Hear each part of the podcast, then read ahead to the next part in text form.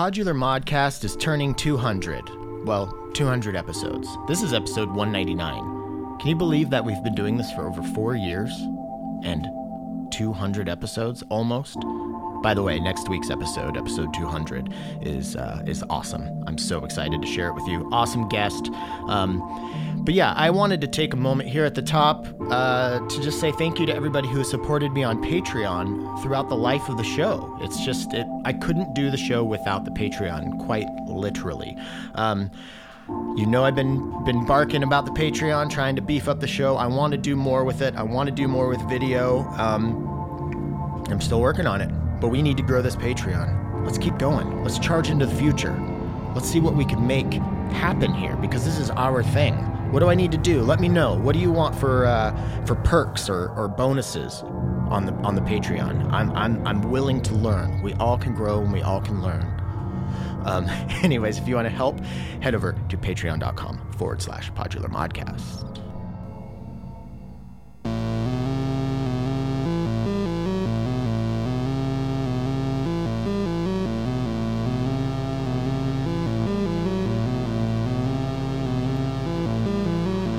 Hello and welcome back, episode 199. Super excited. We've got Noah Kalos, aka MycoLyco. You've seen him on Instagram. He's connecting, uh, you know, these weird little things to, to different mushrooms and, and jamming and making music with modular and mushrooms. How does that work? We're going to get into it. Um, it's a real fun guest. I'm so grateful to uh, finally have got to talk to Noah. And uh, yeah, we have a good time. So we're gonna get into that interview really quick. Not a whole lot to update you on right now. I'm gonna I'm gonna do probably some some cool updating stuff uh, on next week's episode 200, which I'm so excited to bring to you. It's a surprise. I'm not gonna tell you who the guest is, but it's a good one. Um, also. Podular Modcast and Friends. There's still some vinyl left. All proceeds go to uh, Mary's Place here in the Northwest, an, an organization that helps families, females, and children out of homelessness or houselessness. Um, so yeah, no one's making any money off of this, except for Mary's Place. Um, so I want to say thank you to Mystery Circles for making this happen. Thank you to Daedalus, Sarah Belle Reid, Lisa Belladonna, Lemon Jaya, and Space Racer for all contributing tracks to that. Side A is tracks from everyone I just mentioned, and then side B is my remix of all of those tracks. Um, mastered by Nathan Moody over at Obsidian Sound. Uh, this is, well, that's the second thing, and now I have a third thing that's been mastered by Nathan Moody. So, uh, yeah, I mean, he's he's the best in the biz. There's a reason we go to Nathan for our mastering. Um, Baby Blue vinyl available at mysterycircles.bandcamp.com. I'm not sure how many copies are available, but I would act fast because they're going quickly. Um, there's also a name your own price for a digital uh, copy of the album, and all digital sales also go to Mary's Place. So, yeah, I'm pretty excited about that. I'm also super excited about what I've been up to over at afterlateraudio.com, which I can't quite tell you about yet, but um, just know that we're always working on really, really cool stuff, and some really, really cool stuff is coming your way within the year of 2022 and 23. Um, but currently, what things that you can get right now, of course, are the Benjolin V2 with the, both the expanders, my one of my favorite modules of all time. Um, the Carve, which is a quad function generator, amongst many other things, has four VCAs on it. That is an absolutely indispensable module. T- and if that's too big for you, there's the 2 HP sample and hold track and hold, which is a super super fun module.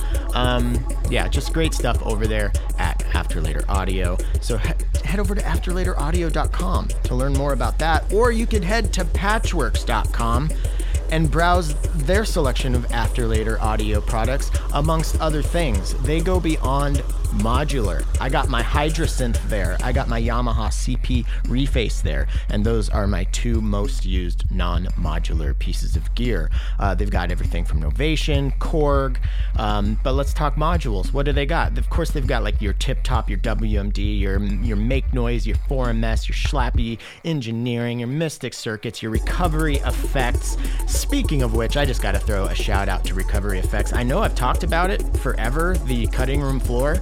But I feel like, you know, with modular, you're always bouncing around between modules and stuff. I always come back to the cutting room floor.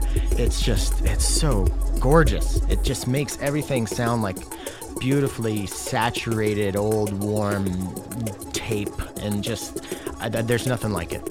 So you can get one of those over at patchwerks.com. That's P A T C H W E R K S.com. That's enough of my rambling. Let's chat with Maiko Lyko. Cool. Cool. Uh, Noah, is it Kalos? yes. Yes. Sweet.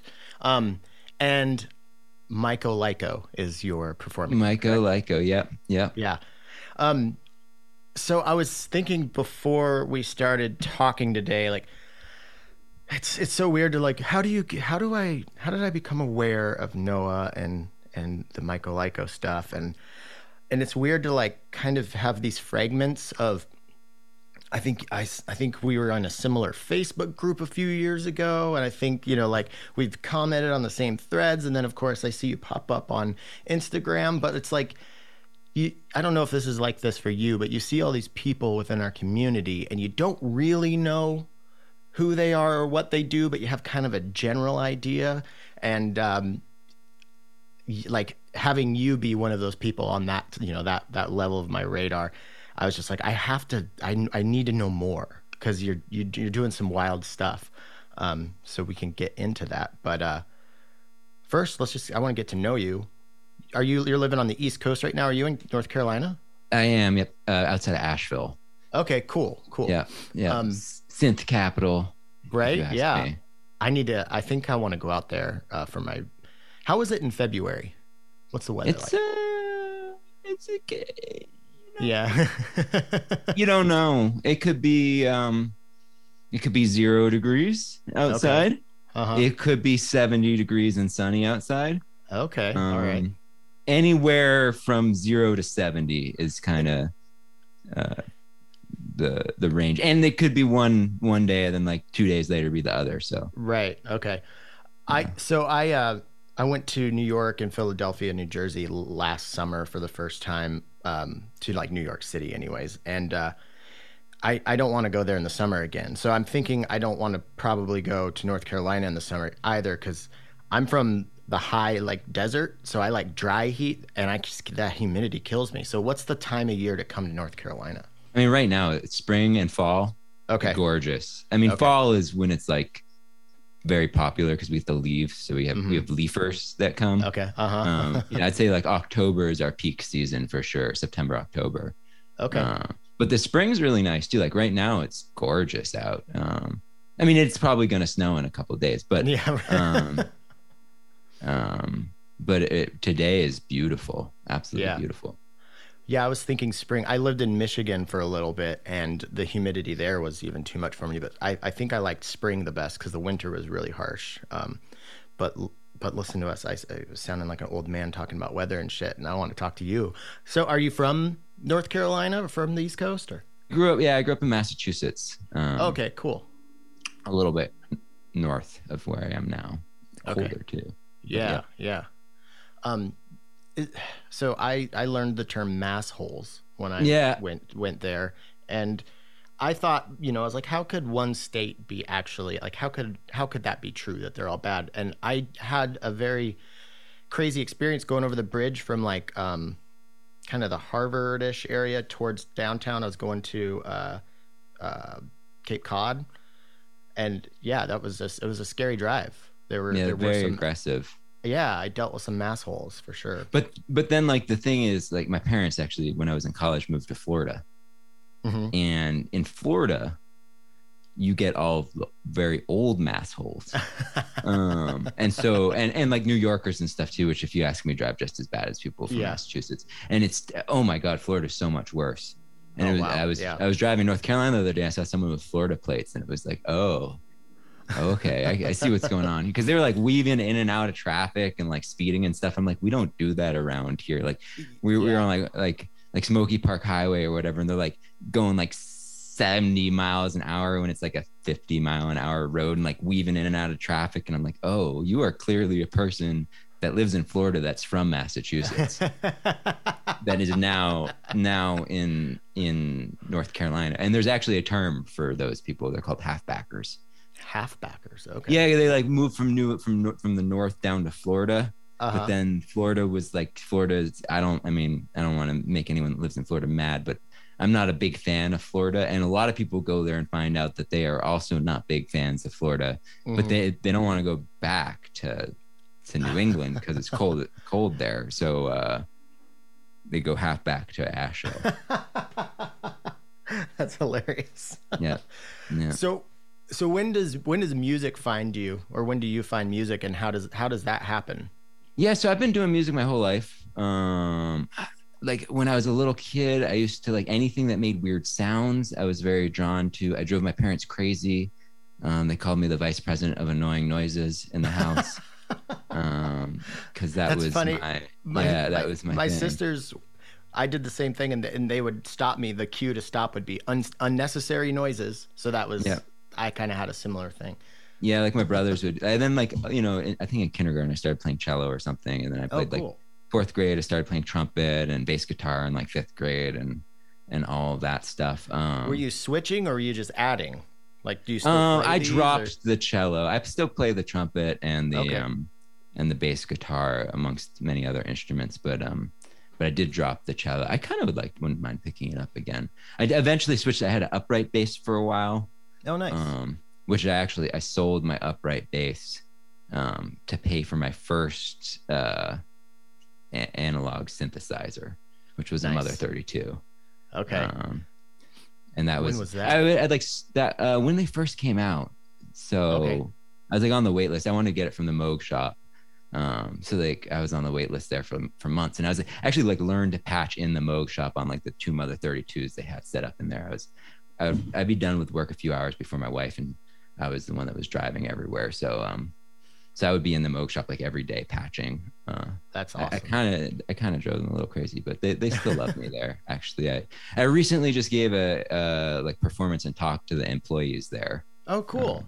Very yeah, cool. and I, I have like now I, I have a they gave, they hooked me up with a subharmonicon and a and a DFAM Nice. to go along with my Mother 32. So that was, Nice. got the the three tier, uh I guess Sound Lab sort of sort of thing. Yeah. Uh, although it's not, I don't have the. I need to get the mixer.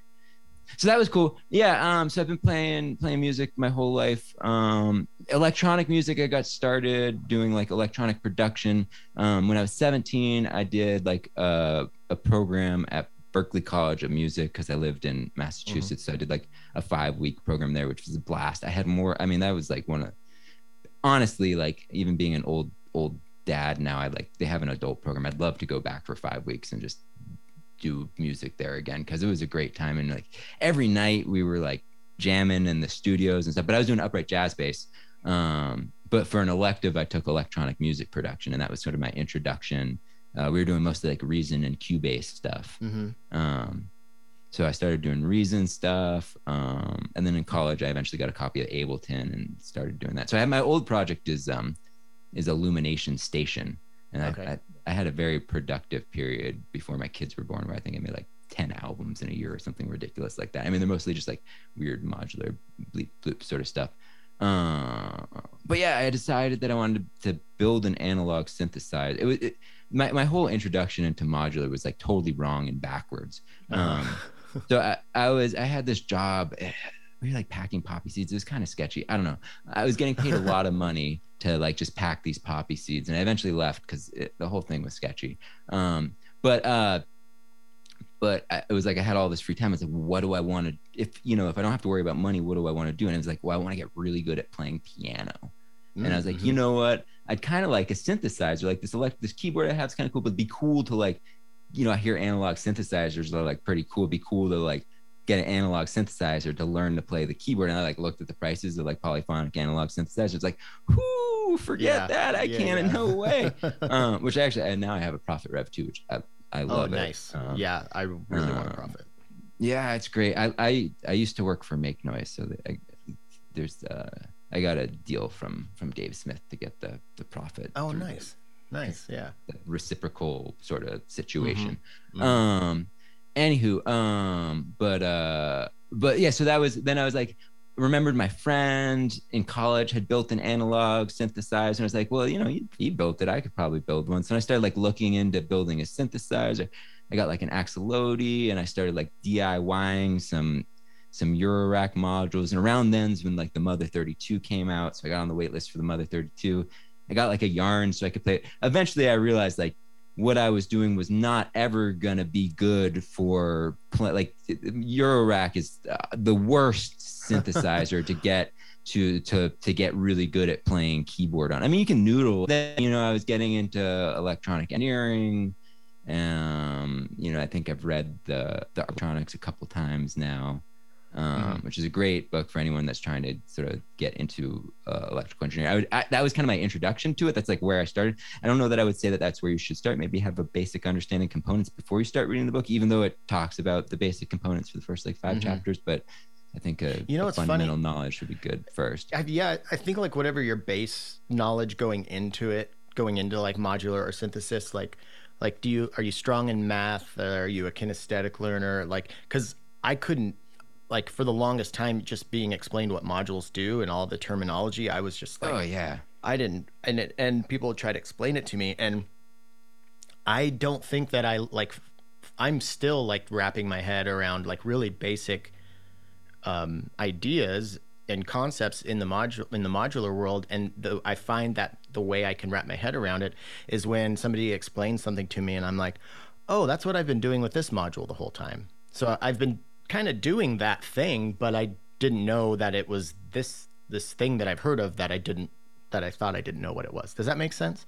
Yeah, I remember when I first was watching like modular videos like DivKid Ben, and he'd be mm-hmm. like the LFO and the blah blah blah and the EG and all of this, and uh-huh. it was uh-huh. just like sounding like a different language at first until eventually I sort of I got it. Um, that that was like an interesting like month of like your first month of like you know, and I had like known some synthesizer stuff because I've been using Ableton and all, but like as soon as you hop into like modular synthesis, you really learn everything to to a whole new level. Um, yeah, I'm better at like desktop synths. Yeah, totally. You like know, I can just I, go up to any synth and kind of look at it and figure totally. it out pretty quick. Yep, same yep. here. And that's that's so fun. And like, and if I can't, then I know, then then I'm like, I feel confident enough to say, well, that's not the most like user friendly interface yeah. or something, you know? Yeah, totally. Um, it was interesting. I, I, like I got into modular for all the wrong reasons, but I ended up falling in love with it. Uh, yeah. Regardless, although honestly, like I don't know, my music has definitely changed a lot. Like I, I think as much as I've learned about modular in the last you know six or seven years that I've been doing it is probably about as much as I've forgotten about music theory. Yeah, that's that's hilarious. Like my I I started with guitar um and I, you know, dabble in drums and my guitar my guitar chops are suffering, you know, like I can't do what I used to do. Um, yeah, definitely. I used to spend, you know, just hours on like Ableton, just like writing stuff into piano roll oh, or whatever. Yeah, yeah. You know, and now it's like I just turn some knobs on a Rene or something and like there it is. And yeah, um, yeah. mix it with this. Oh, that kind of sounds good. It's not really in tune with each other, but it uh-huh. sounds nice, you know. Or like yeah, the Michael yeah, Lyko stuff like... is just total full on went full bleep bloop for MycoLyco. You know? Yeah, yeah. I, well, it's you know that's that's it's funny you bring that up like the uh you know going from you know playing an instrument to kind of go into a like twiddling knobs and there's there's there's a part of there's parts of me that battle in my head that I'm just like am I am I drifting away from something or am I I feel like I'm drifting towards something and that something is like my my actual voice of expression you know? Like I'm I'm constantly on the hunt for that and I never found it in regular music and now I'm like even just you know 4 almost 5 years into modular like I feel like I'm just now starting to scratch the surface of what my I think my voice might be but and it's in the further I get into it and the closer I get to it, the less I'm using any musical knowledge and it becomes a little bit more experimental and and collaborative, which I imagine you can really relate to, like the collaborative aspect of it. Yep. Um, yep. That passed the, the gas phase. You know, there was definitely mm-hmm. several years for sure years of gassing where it was like I, I knew it all. Like I I don't literally look in the groups them. I don't know what the new modules on the street are. The last module I bought was beads, which was like over a year ago. Mm-hmm. Um, and um, and so now it's kind of like I'm not so interested in the getting new modules all the time thing, and I'm just kind of you know know getting to the point where I really know my instrument very very well because I ha- Mhm. I haven't been just buying new modules and switching them out constantly. Um, and so I want to get to the point where I'm where I'm like playing along with it, where I'm jamming with the Euro rack, you know, where it's where it's kind of doing its own thing, and I'm you know with maybe the mushrooms, and I'm doing my own thing. You know, it's Mhm. going together um, as as more of a collaboration and using it as as sort of a part of the music that I'm making, but having it not maybe be just like full full on just modular stuff because I've done that Yeah, done that that's for a while. that's I that's very similar to where I'm finding myself lately. Like I just got this, uh, well, not just, but uh, the CP Reface. Nice. You, they're it's like it, it's small, but it's it's one of the coolest little like you know piano-y type things, and then a um, a Hydra synth, and I've got my bass, um, and like a melodica, and I am find like that's that's where I'm finding the most joy is when I can like get something cool going on the the synth, and then like physically play along with that. Because I think starting out as somebody who is physically playing an instrument you kind of miss a little bit of that. And, and when you can get to the point where you know your your instrument well enough your your modular instrument well enough to where you can go between the two i feel like that's a real sweet spot that i feel like i'm i'm just finding so- Yeah. you know.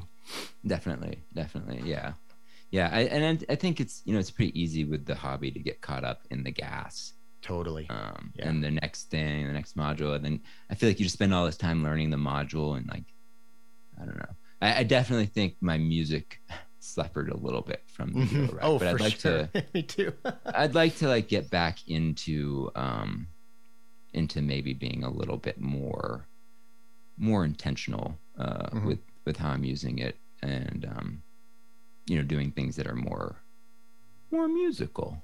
Well, yeah, I mean, I don't want to jump the gun because I want to still kind of keep on this thread, but just that listening to your the two albums that you have on Bandcamp, they're very different, and the, Yeah, the yeah. recent one is very musical, sounds very intentional. That that little na na na na na da na na na na na na that's just like da na that's going through my head constantly. Yeah, I love that little melody and That's definitely an earworm for yeah. sure.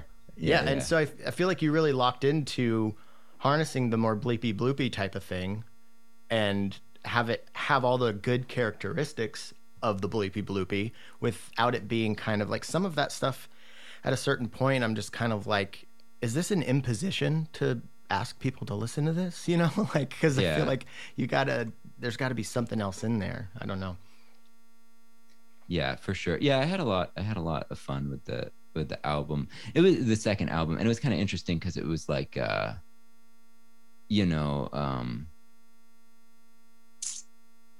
I would take like little bits. Some of them it had like the mushroom stuff sort of playing throughout the whole thing, but a lot of it was just like taking little bits and cutting it up into like a loop, and then having that loop, and then messing with that. So it was. um you know, uh, from a perspective of like keeping it true to the sounds of the mushrooms, I was definitely taking a lot more creative, uh, you know, artistic creative license with it than the previous album. But you know, it, it's definitely something that you could maybe listen to the whole thing or dance to or or whatever. Um, and I was hoping that it would apply to a a broader audience, you know, Mhm. than than the full bleep bloop. But uh, I don't know that I've really seen seen that seen it. It didn't it didn't really do so well. Not too many people listen to it, but you know, so good. You know, and that's that's something that I struggle with all the time. It's like because as the person who puts it out, like I hear you say that, and I'm like, well, yeah, because there's just so much stuff out there, and it's hard to get people to pay attention. It has no reflection on the actual music because, like, I listen to it. It's it's it's fun. It's good music, you know. And it, it and I could see if somebody who's not a modular person, who's my friend, would be like, I want to listen to some of the stuff that you're into. I feel like that would be a really good kind of like, all right, check this out, because it wouldn't be like so foreign to them. Because if you just Yeah. play the bleep bloop stuff to somebody who's used to listening to like, you know, straightforward rock pop or whatever, they'll be like, what the fuck is this? You know? Yeah, yeah, Um, but yeah, it's I have the same thing. I I can I have a hard time trying to make, you know, just like tra- like my audience it sounds it, i don't know i'm not complaining but you know i've people like to listen to my podcast but not nearly as many people like a f- small fraction of the people like check out my short films and music that i make you know Yeah, yeah. it's hard to make that translate across i don't know Yeah, it can be for sure. Um, yeah, and uh, oh man, I had a thought, and now it's just like, boo. Um, oh yeah, yeah, yeah. So like, so you know, like I, uh, I've been in modular for a while, and yeah, I worked at Make Noise for like three years. So and you know, go to modular on the spots and stuff like that. And so like sitting down and listening to 30 minutes of bleep bloop to me is like something that's actually like pretty, pretty like normal in my Mhm, experience. totally. And like, Yeah. and like a lot of the people that I know are totally like oh yeah you know i'll listen to uh, we'll go you know to an hour long experimental you know concert where there'll be like five people going bleep Uh, and it was is interesting to to bring it on to tiktok and i think it was a lot of people's first time even seeing a modular synthesizer and there's Mhm. a mushroom connected to it and it's making these crazy sounds and they don't know what to think um and so it got a it got a pretty big response uh from that um and people are like you should make music with it i'm like this is this music yeah, what are you this is what I'm talking about like this is my I Yeah. am making music. Um, and and um, you know, we all know, obviously, everyone listening to this podcast, I'm sure, is, is well aware that you know the sounds that we're hearing are far more determined by the patch than they are by the by the organism that's attached to them. Um, and that's something that is has been it's been an interesting thing because a lot of people want to be like, oh, so that's what a mushroom sounds like, and uh, me being the, the sort of person that I am, that's that's pretty pretty literal. It's like, well, I mean, it's like the sound of a synthesizer, and then I try and explain it, and they're just like, "What? You, it's the sound of a mushroom connected. What are you talking about?" Right, Like, yeah. man. Well, so that's Um, that's actually one of like the main things that I wanted to ask you about to kind of like because I yeah like I I know that that sound is not coming from the the modular or from the mushroom and you know I know like mushrooms are not creating you know function generators you know like or, or LFOs Right. but like what is like what is happening like what is it like I know there's it's obviously there's some bioelectrical stuff that's sending some sort of signal Yeah. yeah Um. So I mean, I'm using. I'm. It's not anything I invented or anything like that. A lot of people think that I like invented the technology because I was like the first person to go super viral for it. Although now there's another guy doing it too. Um. That's pretty popular. Um. Anywho, and and there's like a whole. Uh. There's a whole company. There's the Plant Wave, which is uh. Mhm. They're they're actually one of my sponsors. So they pay me a little bit of money every month to have a link for them on Nice. on my bio and and uh, and do like a video or so a month. Um, but so the plant wave people, that's that's kind of where where, well, okay. So we'll, let's talk. We'll talk about the history of of biodata sonification. I think the first people to do it was this commune in Italy, and I'm totally blanking on their name, but they have a product called like Music Box or something, and they had a product that was pretty expensive for a while. Um, that made it kind of inaccessible, but they, now they have a cheaper one. Um, but that's where the MIDI Sprout came in, which was an open Mhm. source project. Um, and um, then that evolved into PlantWave, which is no longer open source. Uh, and like I mentioned, they're my sponsors. But the the MIDI Sprout, the open source stuff from that, is what went into the Instruo Scion. Is they took Okay. they took that that idea. They I think they're using the same five five five based uh, galvano galvanometer. It's measuring the galvanic response. Um, basically, what it does is whatever you connect the clips to is acting as as the resistor in just like a stable or mono mono astable vibrator, like just a basic five five five oscillator circuit. And so, depending on the resistance of what it's clipped to, it'll change the frequency of that um, oscillator. And then that's I fed see. into like a, um, I think it's like a ATmega 3. I can't remember. It's a little digital chip. I used to remember which one it was, but I don't remember anymore.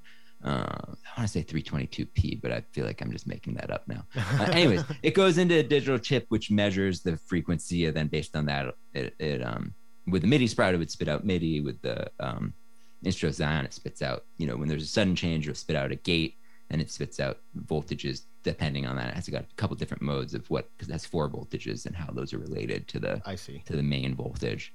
Um, so yeah, basically you just you you have your things clipped in to um, to the thing and then the resistance. And so you have slight changes in resistance is what we're measuring. Um, and so those slight changes it, it, it just tiny changes in moisture level Mhm. um, of the surface is gonna be a big change. And that's like that's where people think the galvanic response of humans comes from. That's what's like used in a lie detector test. Um, but then like in mushrooms you know you've got your hyphae dividing and you've got water transport and nutrient transport um, also i know at least with pink oyster mushrooms and probably other oyster mushrooms is they do send an electrical pulse out Oh, occasionally okay. Oh, wow. Um, okay.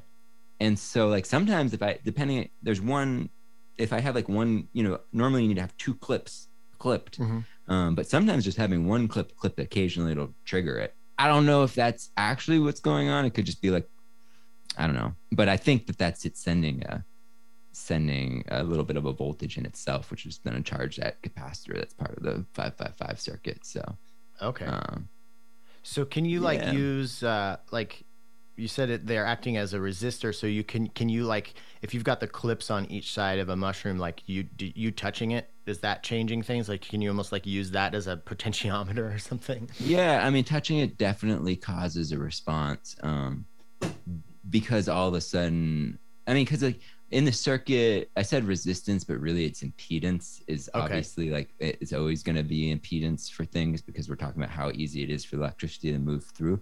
So as soon as you add, you know, and, and the waveform that's going through is actually oscillating. It's not just a constant Mhm. um, okay. current or constant voltage going through. So it's it is the the waveform which creates a few like slight problems in the design, if you ask me, because uh, impedance is frequency based. So like the higher frequency, the capacitance isn't going to matter as much. It'll pass through there easily. Where with like lower frequency, any sort of capacitance within the mushroom is going to be like a way more of a of a add a lot more impedance. Um, so it has a little bit of feedback in there in there but um so yeah as soon as you touch it you're adding capacitance and stuff onto it um Okay. which is then a, affect the impedance also it's just like another you know if you haven't touched two different places on the mushroom then you're actually creating another path through there Right. Right. which is yeah. gonna be like a parallel path which will bring the whole resistance down Mhm. um but even just touching with one finger it will make a pretty big change i think that's i think it's capacitance like i mean i'm not like a yeah. I'm a self-taught electrical engineer and self-taught mycologist. So like, don't take anything I'm saying as real science. But you know, these, these are my these are my theories. Um, Yeah. Recently, some I think I got asked to come on a podcast, um, and I don't think they're going to use it.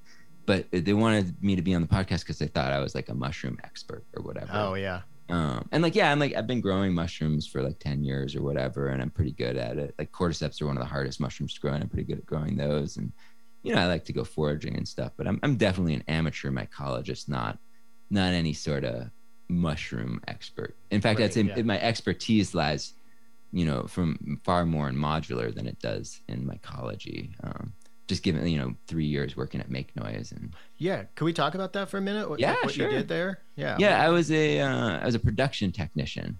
Okay. So I, um, if anyone sees NK on the back of their modules, uh, that means I, uh, I tested it or calibrated or did something to it. Or if it's on the box, then I packed it. Um, so we did. Yeah, I think they've changed things a bit now since the pandemic. I left sort of at the beginning of the pandemic, um, and I think they're just based on the job listings I've seen. I think it's a little bit more specialized. But back then, it was kind of like you were just on production crew, and everyone on production crew was a production technician, so you did everything. Mhm. Um, so you build the module. Sometimes you just build them, you know, which was just like they got the boards in. Um, they're the boards are made.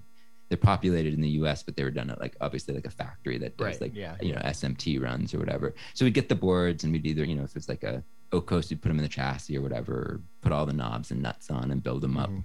Um, so that was like one job that I would have. Another job was like testing and calibrating them, which is just like, you know, having them hooked up to an oscilloscope and we test every single input and output, every single knob, make sure that it was doing the things that it was doing. And like, obviously, it was an oscillator circuit um, or module. We, you know, let it warm up the appropriate Yeah. amount of time and Mhm. get it tuned up and calibrated and make sure the wave shapes are all doing it and make sure the DPOs are folding the right amount of times and all that. Uh, the DPOs definitely were the the the hardest module of all the Yeah. modules. A lot of moving parts, a lot of trim pots on those. Yeah. Um, yeah. a lot of work for those. Those were cool. Um, and and I have a DPO that I that I calibrated myself, which is is one of the main voices in, in the Myco Lyco stuff. Um, Oh, nice.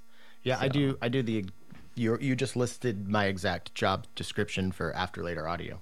I, I do the the exact same thing. Um, and actually doing that, real like working there, I also make like the the uh, the the videos for the YouTube page and stuff. Nice. And uh, that has helped me learn so much more and become so much better at patching, just because I'm learning modules that I wouldn't necessarily have put into my rack. You know, like yeah, yeah. um, so I'm forced to learn something outside of my comfort zone, and I, I feel like that's been very helpful. So I'm sure you found kind of a, a similar, you know, growth as as a synthesist working there. Yeah, definitely. And also just having like Walker, uh, Yeah. teach like getting getting uh like when we when uh like the first the first year getting trained was probably my favorite time there because it was like Walker would always be coming down and you know teaching us a new module and showing us showing us how to how to QC it. But before we even got into like how to test it, he would give us the full rundown on the module. Mhm. Um, and you know, I don't know if, if anyone watches the Make Noise videos. Walker is the the hands and voice in most of the videos, and he is. Uh, I mean, I I think he's one of the, the best modular synthesizer patchers uh, in the world. Um, Yeah. And so getting to learn, you know, directly from him was definitely a great experience for sure. Yeah, yeah, he's he's. I, every I mean, I watch I watch his videos even about stuff that I like I've had for a long time and thought I knew well, and I'll watch video videos about stuff that I don't have because I still feel like I can learn something from him because he's he's really good at like pulling, pulling good examples, you know, out of the air and and everything. Yeah, um, Yep. Yep. big fan. Um, so yeah, that's that's that's rad. And then I I read in your uh, in the the the description of the first album, uh, the pandemic kind of was like where this this kind of experimenting with the playing with mushrooms and stuff started. What was like what was like how did that all happen? Like Yeah. Um, the pandemic started, obviously. Um, I found myself, uh, you know, uh, on unemployment for the first time ever, which was kind of nice. I finally had some like free time. Was getting paid better than I had ever gotten paid before. yeah, that I extra six hundred dollars. Yeah. a week. Um, so that was really that was that was actually really great. Um, and ironically, I was planning. I you know I stopped working at Make Noise uh, when the pandemic started, like in April, because they had to like shut down and stuff because you know it's like only essential. Anyways, a whole bunch of stuff. Um, but uh, and I was planning on leaving like the following fall, anyways. Um, and my my plan was to was to start a video synth company. Okay. Um, I had like designed a video synth module. Uh, but then there's a whole bunch of stuff with that. Like uh, LZX kind of had pandemic issues. And so the LZX was going to move from like SD format to HD format um, with the Chromagnon. So I pre ordered Chromagnon. Um, and the idea was when I got it, I would try and see if I could get my module to work with the HD stuff. Mhm. I'm still waiting on it. Oh. Um, so that's just like it, it trashed, and they kept changing their clocking, um, how things were were synced, the, the the format for syncing. It just made it impossible to um, to to create any sort of module that would work within their system because it was changing so much, and I couldn't get my hands on the new stuff or whatever. Maybe maybe eventually it'll sort of settle down with their. They have a new. They have it all set up once they get stuff shipping, I think people will be able to, other people that want to maybe create stuff will be able to get that. But the whole mushroom thing happened. So, and, and now my non compete with Make Noise is over. So if I was going to design a module, it'd probably just be audio because there's a bigger market for that, anyways. Mhm. Um, but I was super into video synth for a little bit. Um, that was a bit of an aside because that was that was like what I was planning on doing. Um, but yeah, the pandemic started. And my wife got into like cordyceps, um, and they're they're super expensive. They're like anywhere like they can be upwards of like eighty dollars an ounce for cordyceps Wow. mushrooms. Holy shit. Um, yeah, they were like one of the most expensive mushrooms out there because they're also one of the most challenging mushrooms to grow. Um, and so she was getting into them, and I was like, well, maybe I could grow them. And then I started like researching. And it's like, oh, this is hard. This is gonna be a thing.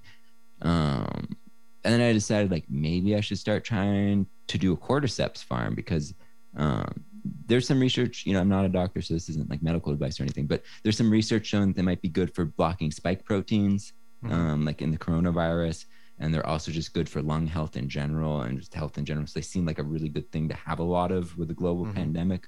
Yeah. And I, I do, I take, I drink like cordyceps tea every day. I do have a lot. I have a lot of them. So I grew a ton of them.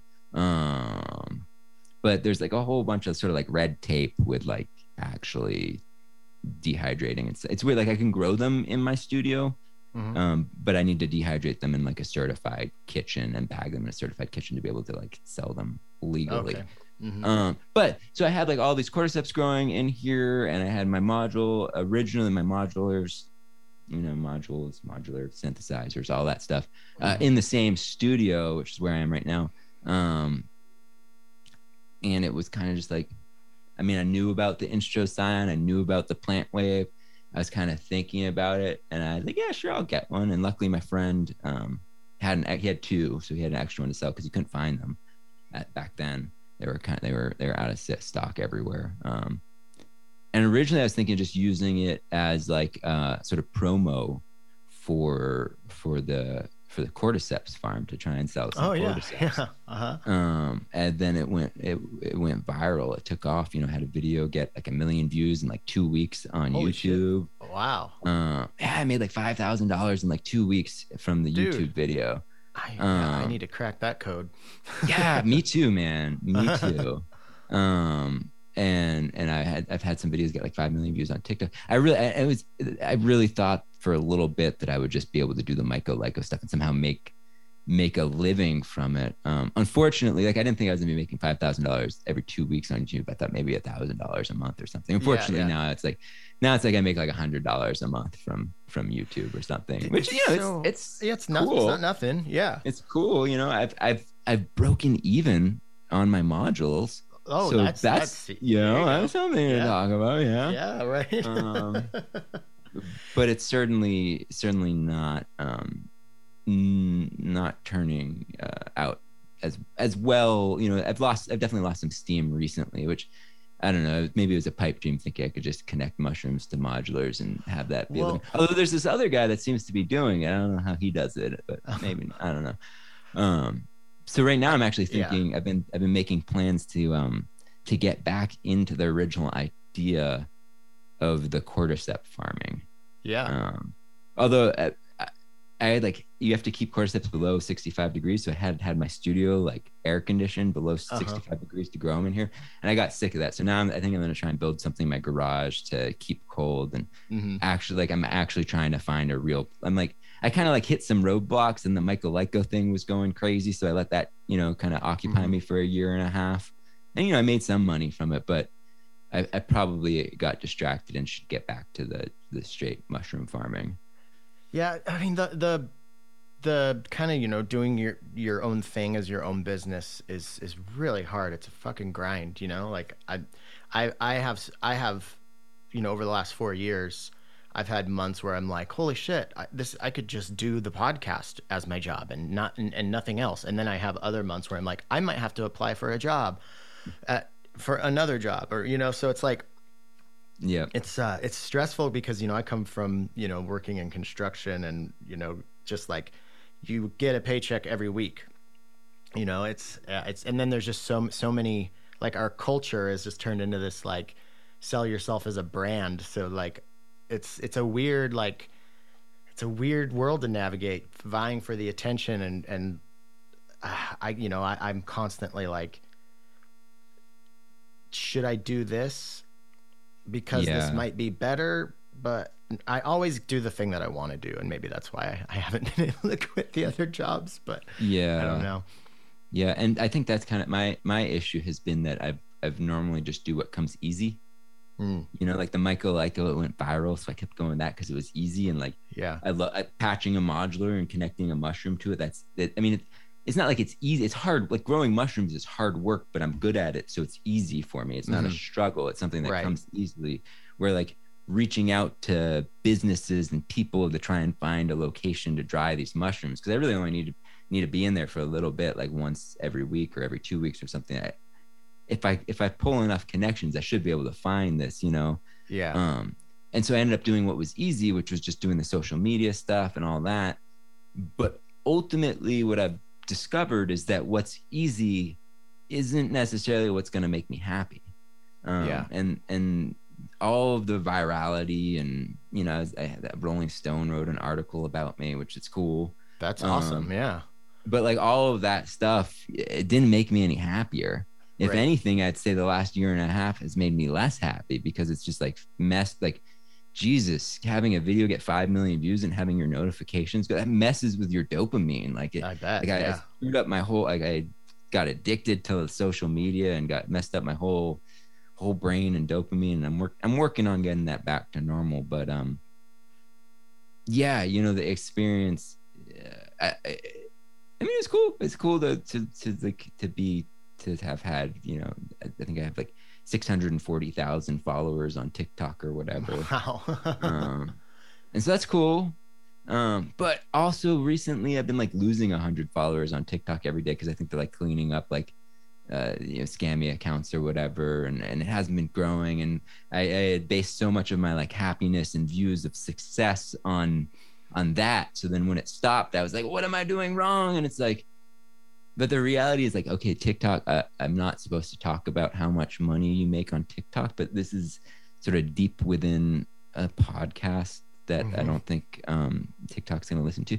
Uh, we'll estimate, but it's like a million views is is on TikTok is like less than a hundred dollars that you make. Yeah. You Yeah. know, I, I mean, it's it's like less than fifty dollars. I'm not going to say exactly how much because you can get kicked out of the Right. creator fund, and I still make like a hundred dollars a month from. But actually, I don't think I ha- I was making hundred dollars a month from TikTok recently. I think I'm making like ten dollars a month from TikTok. So whatever, they can kick me out. I don't care. um, But yeah, so it's like TikTok, you make very little money from, despite having tons of views. Where like YouTube, you get a million views on YouTube. That's that's real money. yeah. that's something yeah. to talk about. Um, and it's weird because I got I got very focused on the TikTok, and then Facebook and Instagram. They've they've started paying now for for the real stuff, and that Oh, really? Okay. yeah, yeah, they they um they actually pay like they have they're tapered. Um, so it's like your first ten thousand views or whatever, you'll get like a hundred bucks for or something, and then your your next like hundred thousand views, you only get another hundred bucks or something. But it's Okay. kind of cool because I can pretty much count on getting like a hundred bucks from them every month. Yeah. Um, for- for yes views. it's so Yeah. it's so that's another thing about like doing this like grind that like i mean we do different things but we're in the same kind of arena and and like um it's just like i get this you know like it doesn't sound like a lot but you get this much here and this much here and this much here and then like all of it together can equal like oh this is this is pretty decent. But like yeah, it changes every month and yeah. But yeah that dopamine i've never had that kind of um i've never had those kind of numbers but uh you know the, the podcast goes up and down you know Yep, yep. the pandemic i took i lost a lot of my weekly listeners because most people i think were listening on the car on their way to work or at Right, work and right. people weren't working so Right. Yeah, and that, I think that's maybe why was the views on the videos were doing so well more during the pandemic is because Yeah, people were at right. home watching YouTube videos and stuff. um, but yeah, anyways, all, of those numbers. While I was saying all that, I I wasn't trying to like show off or anything. But but what I realized is like two ounces of mushrooms of, of like cordyceps. You know, if I sell them for like sixty dollars a pop, you know, and they, they're probably gonna. I mean, there's labor and skill involved and a lot of time, but like the actual cost is like probably ten dollars an ounce or something. Mhm. Um, you know, so I sell two ounces, that's a hundred bucks. That's like the same as like five million views on Yeah. TikTok. And that's Yeah. like I that's easy for me to do. We're getting five million views. I, it's you know, it's it's funny because I'm saying I'm doing what's easy. Um, and it's like trying to go for the trying to get the views is easy, but actually getting them isn't anything that's in my control. Where like growing some cordyceps and selling them, that's something that is, is actually in my control and I can Right. do. yeah Um, so I need to get back into that and back into you know doing the music more just for for fun as like a release I- from the day.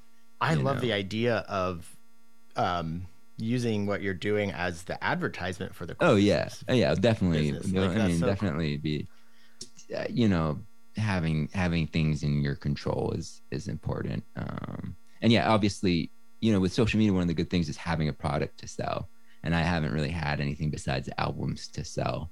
Mhm. Um, and yeah, I have some like I have some stuff on Spreadshirt or whatever, but I haven't even made. I don't even have a logo. I'm like, it's I've just been.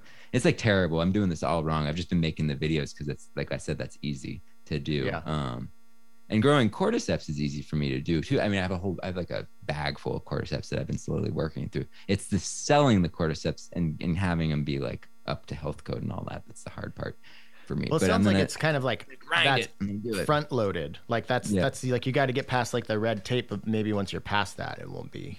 Yeah, I think so. I think once they get over that hurdle. Um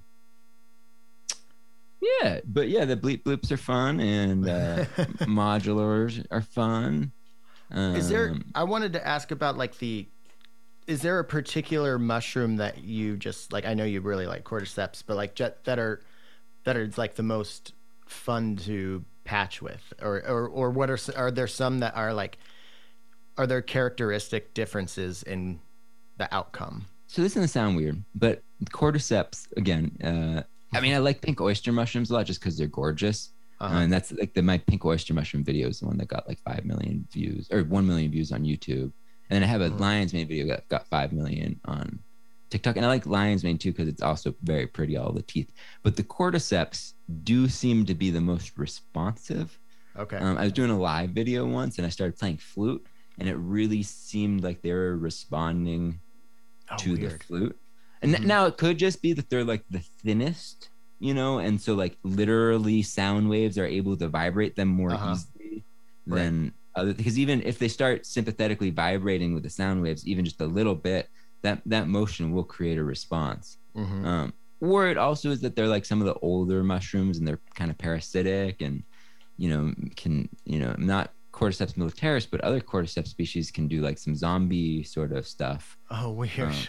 yeah, so yeah, I don't know if you know about this. Uh, there's like I forget which cordyceps it is, but there's a cordyceps that attacks ants, oh, and it will make okay. the ants crawl up to like Oh, the yeah, tallest yes. And they branch, sprout out of their head? Sprouts out of their yeah, exactly. That's fucking crazy. Right. Ugh. Um, so I think yeah, like that's either today or tomorrow. I have a whole bunch of cordyceps that need to get harvested. I'm gonna do like a I think I'm gonna do a longer flute video with them.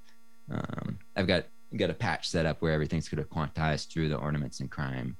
Um, Nice. So I can have it go with the flute, and I just have like a simple patch with like rings, you know, going into beads. Mhm. Your classic rings into beads. Although really, Yeah. you know, it should be beads into rings. That's, what, yeah, uh, that's what I've that's what I've heard. MLA is, is with the the clouds into rings because then you, you trigger and you get the little bursts. And it's like the perfect thing. But which I might do that later. But um, yeah, I have the patchets goes from rings, and then I'm actually using the left out into QPAS, which goes into Mimeophon. I have a tendency to uh, to use the same patch over and over, and I'm trying to switch the patch up a little bit more. And my goal in that, because before my goal for videos is get a lot of views, and that's a stupid goal to have because you're not like, it doesn't matter. Like the the longer I spend on a video, the less views it gets. If Yeah. you know, and so I'm not achieving anything. So my new goal for my videos is that I learn something new with every video. oh, Um, cool. Like that. Whether that's just like or practice a skill, whether that's like play with a new patch idea, Mhm. or you know practice play something on the instrument or whether i'm going out into nature and finding a mushroom and doing some research about the mushroom or something um, Mhm. but just changing it so that my my goals are are to learn something with each video i make rather than to get views and that way as long as that's something that's in my control you know as long as I totally. can, Yeah. as And long as i can learn something i'm learning something that's that's something that's worth my time to do Yeah, and you're you know hopefully switching the switching the rails uh, of your you know the dopamine train to start you know giving you hits for you know just doing stuff that you're stoked on doing. You know. yeah Like, um.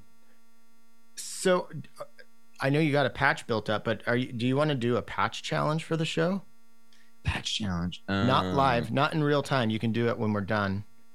Um. yeah sure, and so I I just give you some words, and then you would build a patch based off of the words that I give you. okay So I'm going to generate some words on my little All right. generator here. Yeah, if you want to, I might forget them. So you Yeah, I'll send them to them to me or something. Because yeah, I do need to record a video with this patch first, and then Okay. then I could do another one. Although I do, I have like I could do a patch on. I've got the subharmonicon, Oh yeah. DFAM, Mother Third Two, and I have another case over there, but that's more like sequencers and drum machine stuff. So we'll see what the words are. You know. I well, so this just came up. I think it's cool, but I I don't know what the first word means. I've heard it, so maybe you know. Uh, portentous. Do you know what that means? says Portentous. portentous creature, which I think is kind of fun. Um, I'm gonna. I want to say like lucky but doesn't mean lucky, but I'm probably wrong. I want to say lucky. I like that. I'd buy that for a dollar. Let's see, portentous. Oh, of or like portent. Yeah, well, yeah. Uh, foreshadow. Uh, uh, no, hold on. I gotta just look up Then portent. it's like going to be the opposite. Opposite. It's like gonna be something bad's going to happen. Let's see. A sign or warning that something, especially something momentous or calamitous, is likely to happen. Yeah. So the opposite of lucky. Yeah. that's totally wrong. right. Right. then, Yeah. Should we? Do you want to go with that portentous Sure. creature? Sure. I'll, uh, yeah. I'll send it to you in a. Um, I'm gonna just do a little screen grab and I'll send it to you on the Instagrams. Um, But yeah, you just make that in your own time and then send it later, and uh, I'll stitch it into the episode. Cool. So yeah, we're, we're gonna listen to this patch that I'm gonna do in the future at some point. right now. um, is there Playing any? time? I know, right? Magic Is of there, uh, editing. Anything that you want to scream from the modular mountaintops before we sign off? Hmm. I think just like, uh, I guess my biggest advice to other modular, like, don't get focused on views. You know, modular is a sand mandala. Mhm, Um, totally. Yeah. so it's it's easy to get focused on on output but i think the whole point of modular is just to enjoy yourself and enjoy the moment um and it get it can get easy to get focused on gas and all that stuff but um i think enjoying the modules that you have like that's the thing that's brought me most joy about modular i think is when i stopped buying new modules and it stopped being about the dopamine you get from the new module because like you get a new module and it's super exciting for like I don't know, like three days or something. Yeah. Yeah. And then it wears off. So if you're chasing that, like, and also I'm like, I'm a dad now, so I can't afford to chase that. Mm, Yeah. Yeah. Um, if you're chasing that, it's like this sort of like temporary, uh, temporary satisfaction, temporary dopamine hit. Um, I, if you can't tell, I've been trying to work on my own happiness a lot recently. yeah. and No. I, and figuring out what causes me to be happy and whatnot. But uh, just just being happy with the modules that you have and learning them deeply, because Mm-hmm. I I've been work I've had pretty much the same module. I mean, I switched out bead clouds for beads, but besides that, I've had you know pretty much the same exact case with things in the same spot for like. Know, two and a half years now or something, Mhm. and there's still more I can learn on it. I mean, definitely. Yeah. th- to be honest, there's probably modes and ornaments and crime I still haven't even checked out yet. That's funny you Um, mentioned that. That's the video I'm working on right now, and I'm just like I've been spending time uh, mostly with a low rents. Yeah, Uh, yes, which yeah, I've is- hardly used that one. Yeah, It is nuts. It's Yep. it's wily. It's hard to get like dialed in, but when you do, it's fucking cool. It's really Yeah. really cool. yeah, yeah. I mostly just use the copier machine in it. That's like Yeah, my number one go-to. yeah. It's Uh, funny. It has all these modes, but most people get it for like the, they get it because it has all the modes, but then they find the one they like and they're like, let's kind of stick with that. Like I did that forever too. Yep, yeah. It's a great. I mean, it's a great module. It's a great module. Yeah. Um. So people, is it uh, mycolyco.bandcamp.com? Yep, that's me. And then uh, if if anyone wants to check out my alternative stuff, I haven't put out a new Illumination Station album for a while, but the more kind of just like modular jams sort of stuff is illuminationstation.bandcamp.com. Right on. Um, I'll put links in the show description. Yeah, yeah. Um, so no mushrooms in that, but a lot of a lot of albums. Um, I've got a show on there. Um, that was like a ambient show from the Bottle Shop in Asheville, which definitely has some other artists on it worth checking out for sure. Oh, cool. Right on. Um, which it- the Bottle Shop they're not I don't they're not really doing shows anymore since the pandemic, but it was sort of the um one of the cool module spots in Asheville to check out. So maybe when pandemic's actually over, if anyone's visiting Asheville and it's open, worth checking out. They had like a little synthesizer library. My buddy uh, Cry Samadi and Jamie Howden uh, Nice. run it. They're both uh, both good module guys, and in fact, Cry is the is the guy that I have to do my mastering work for my albums. Oh, cool. So- Yeah, I, oh, that's that sounds. I really want to come out there. I'm gonna. Yeah, I'm, gonna hit, um, I'm gonna hit you up if I come out there. You should, yeah, definitely wait until I think Make Noise is still closed to the public. Okay. Um, yeah, I want to come out and, and hang with with all them for sure. Definitely, like w- wait till Make Noise and and stuff is is back to normal because I mean, there wasn't like that much there, but there's like a shared system, and you go in and see where the modules are made, and Mhm, you know, mhm. I think Definitely. I I thought it was. I mean, I worked there, but I still think it's cool. Oh yeah, I would love to go there. I mean, I, And then Moog is like to- open right now. Moog is Okay. open, so you can check out Moog for sure. and I've you know I've talked to so many people out there. You know, I'm, I'm talking to Tony. I think for the third or fourth time next week. Yeah. So, well, like- yeah. So you might be able to. They might let you come in toward toward the make noise, anyways, even if it's Yeah. not open. You might get you might get a special visitor pass. I just want to meet pe- like people who I feel like I like know and am and kind of friends with now. Yeah, yeah, in definitely. person. You know. Yeah, if you're ever in the area, hit me up. We'll, we'll hang out. We can patch. We can Yeah. patch some things. I'll connect you to the synthesizer. Yeah, there we go. awesome, man. Thank you so much for joining me. Yeah, yeah. Thanks for having me. It was a pleasure. All right, let's check out MycoLyco's patch challenge.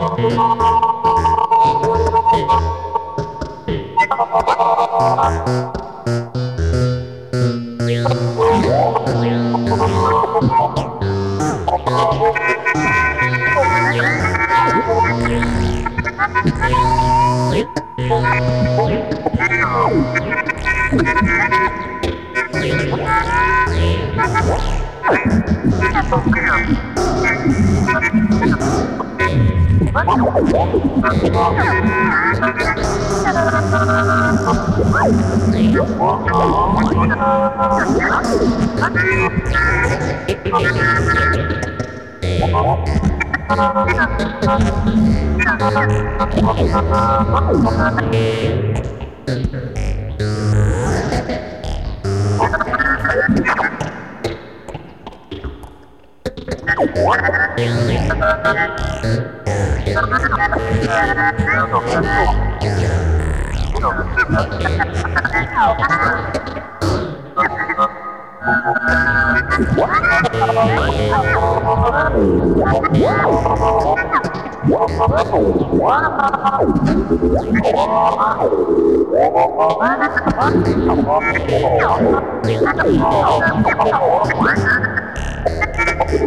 is it? Wow.